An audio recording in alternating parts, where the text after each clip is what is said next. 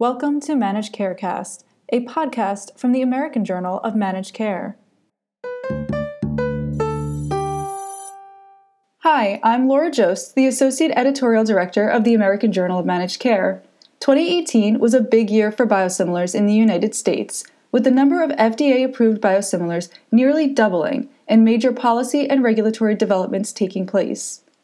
Two years ago, AJMC launched its own biosimilar specific site, the Center for Biosimilars, and since then, it has become a premier source for clinical, regulatory, business, and policy news in the rapidly changing world of biosimilars. I'm speaking today with Kelly Davio, the senior editor of the Center for Biosimilars. Kelly, thank you for joining me from London.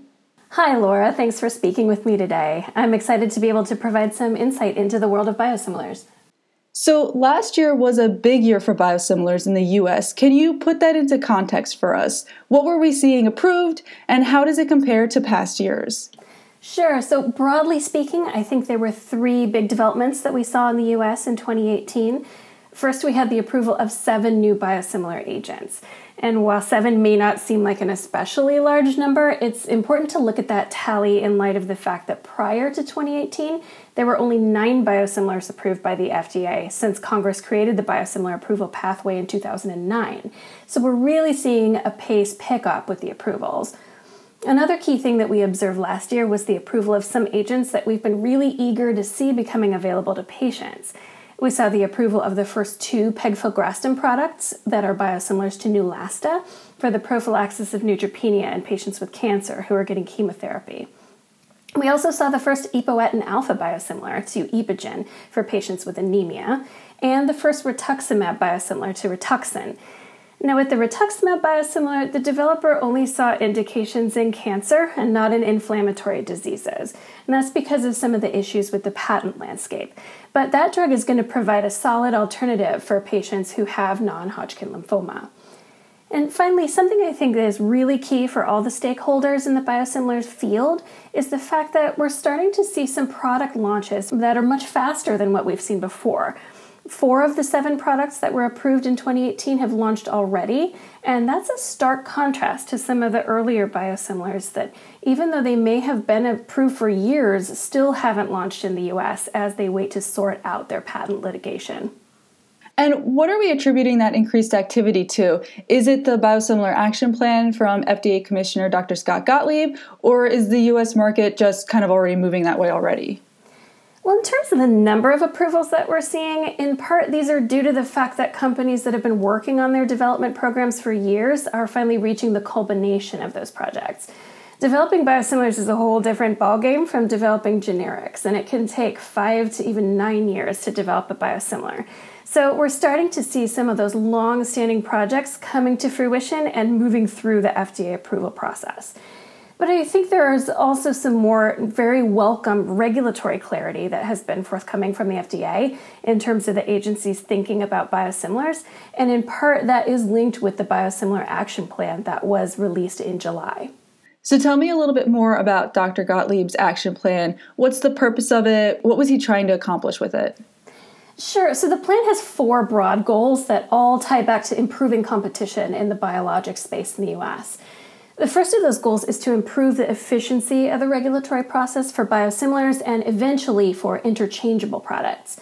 When she was speaking in London in October of last year, Leah Christl from the FDA's Center for Drug Evaluation and Research said that in supporting this particular goal, the FDA will soon be piloting standardized review templates for biosimilars and is working to develop and validate pharmacodynamic biomarkers in house at the FDA.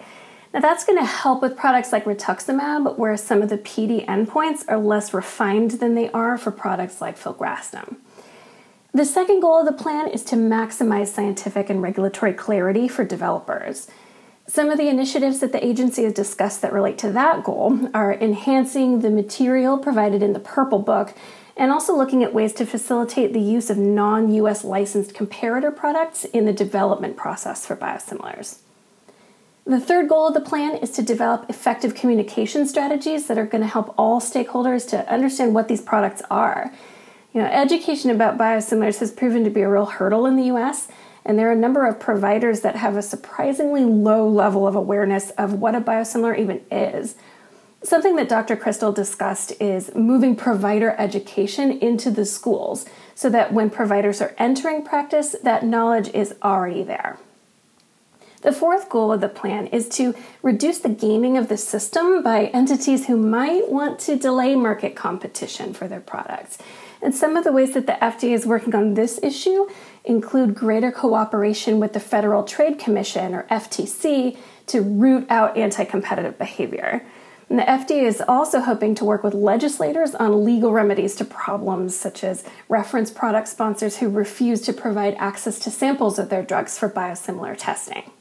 What have we seen so far regarding costs in the United States? Because Dr. Gottlieb has really been pushing for increasing competition across the board at the FDA to help reduce some of those drug costs um, in all areas. I know the big hope had been that 30% discounts would be seen with biosimilars, but that wasn't quite what we saw with the first couple. Are they starting to deliver on that steep price reduction? And if they're not, what might be in the way of that? We are starting to see some of the discounts for some of the products hitting that 30% discount mark. The two pegfilgrastim biosimilars that I mentioned earlier both launched at a 33% discount to the list price of Neulasta, and the epoetin alpha biosimilars discount is 33.5% to Epogen. So we're starting to see that happening at least at the level of the list price.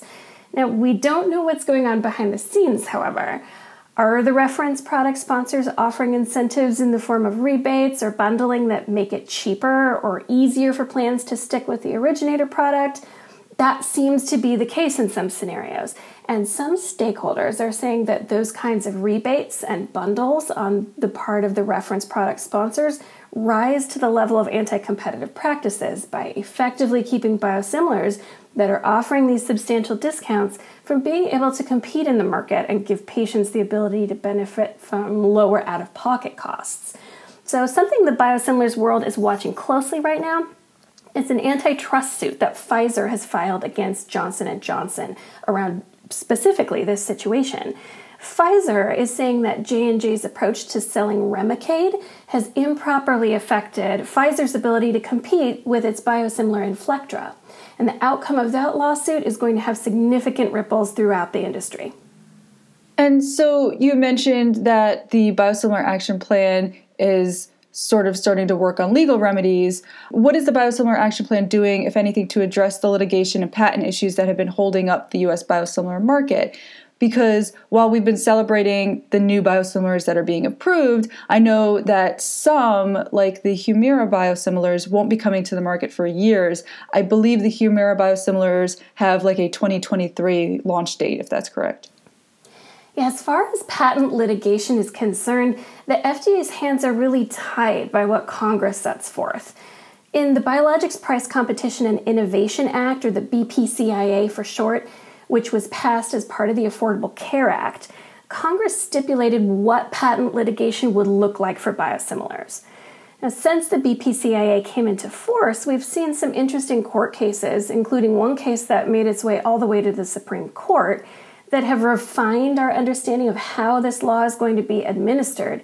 But as far as changing the way that the litigation takes place in the US, we'd have to see Congress step in. Now, there are some bodies that do have authority here, and this pertains to those Humira patents that you mentioned. And those bodies are the FTC and the Department of Justice, or DOJ. In 2018, we gained a new law on the books that is going to require the FTC and the DOJ to review settlements between biosimilar developers and brand name product developers to make sure that those settlements don't constitute so called pay for delay settlements, in which a sponsor pays a biosimilar developer to keep its drug off the market. Now, in the case of Humira, AbbVie, which makes that drug, has settled its patent litigation with a number of developers, some of whom don't even have approved adalimumab biosimilars yet, uh, to say that none of these products can launch in the US before 2023. Now, a number of stakeholders have raised the question of whether these settlements are pay for delay deals. AbbVie has roundly denied those accusations, but the fact remains that there are those who would like to see a lot more scrutiny of these settlements that certainly seem to be keeping biosimilars off the market. Now, one footnote I'd add to any discussion of the Humira settlements is that there's one FDA approved biosimilar adalimumab, and that's Boehringer Ingelheim Cyltezo, that has not been subject to a settlement. And BI has said in no uncertain terms that it plans to see its patent litigation through and to launch that drug in the US prior to 2023. So it will be very interesting to watch how that situation develops. And in comparison, the European market is much more mature when it comes to biosimilars than the US market. Are you seeing interesting trends or activity there that the US might be able to look forward to as we continue to develop our biosimilar market? Absolutely. And to continue with the theme of Humira, here in the European Union, biosimilars of Humira launched in October of 2018, and we're already seeing pretty massive drops in cost. In the United Kingdom, where I live, for example, the National Health Service has said that it's going to be able to cut its spending on adalimumab by 75%. And when you think about the fact that Humira represents the single highest cost of any drug to the health system, that number comes clearly into focus as an important savings for what is really a cash strapped health system. And elsewhere in Europe, biosimilars are increasing access for patients. For example, before biosimilars of Neupogen became available, if a Swedish patient needed filgrastim, three different physicians all had to sign off on that patient's access to the drug. Now that there are biosimilars available, no such authorizations are required before a patient who's at risk for febrile neutropenia can receive filgrastim. So we see costs going down and patient access going up, and certainly those are both things that we hope to see in the United States. We have to remember, of course, that in our non nationalized system in the US, we have different market conditions that we have to contend with. So, on the whole, though, it sounds like biosimilars are growing and have promise, but they still have room to go in the United States. Absolutely. We are at a critical time in the development of the market as we see this first wave of biosimilars sink or swim. And as we see how the US is going to address some of the problems that we have with anti competitive practices, the lack of education among patients and providers, and the need for greater regulatory clarity from FDA. We're also at a juncture where we're looking at development of that next wave of biosimilars that will expand us into treatment areas like ophthalmology and even some rare diseases. So the next few years will be ones to watch. Thank you so much for speaking with me all the way from London. Thanks, Laura. It's been my pleasure. For more about biosimilars and the stories mentioned in this podcast, visit centerforbiosimilars.com or see the show notes. To get in touch with us, you can email info at ajmc.com or follow us on Twitter at ajmc underscore journal. And if you like the podcast, don't forget to subscribe and rate us.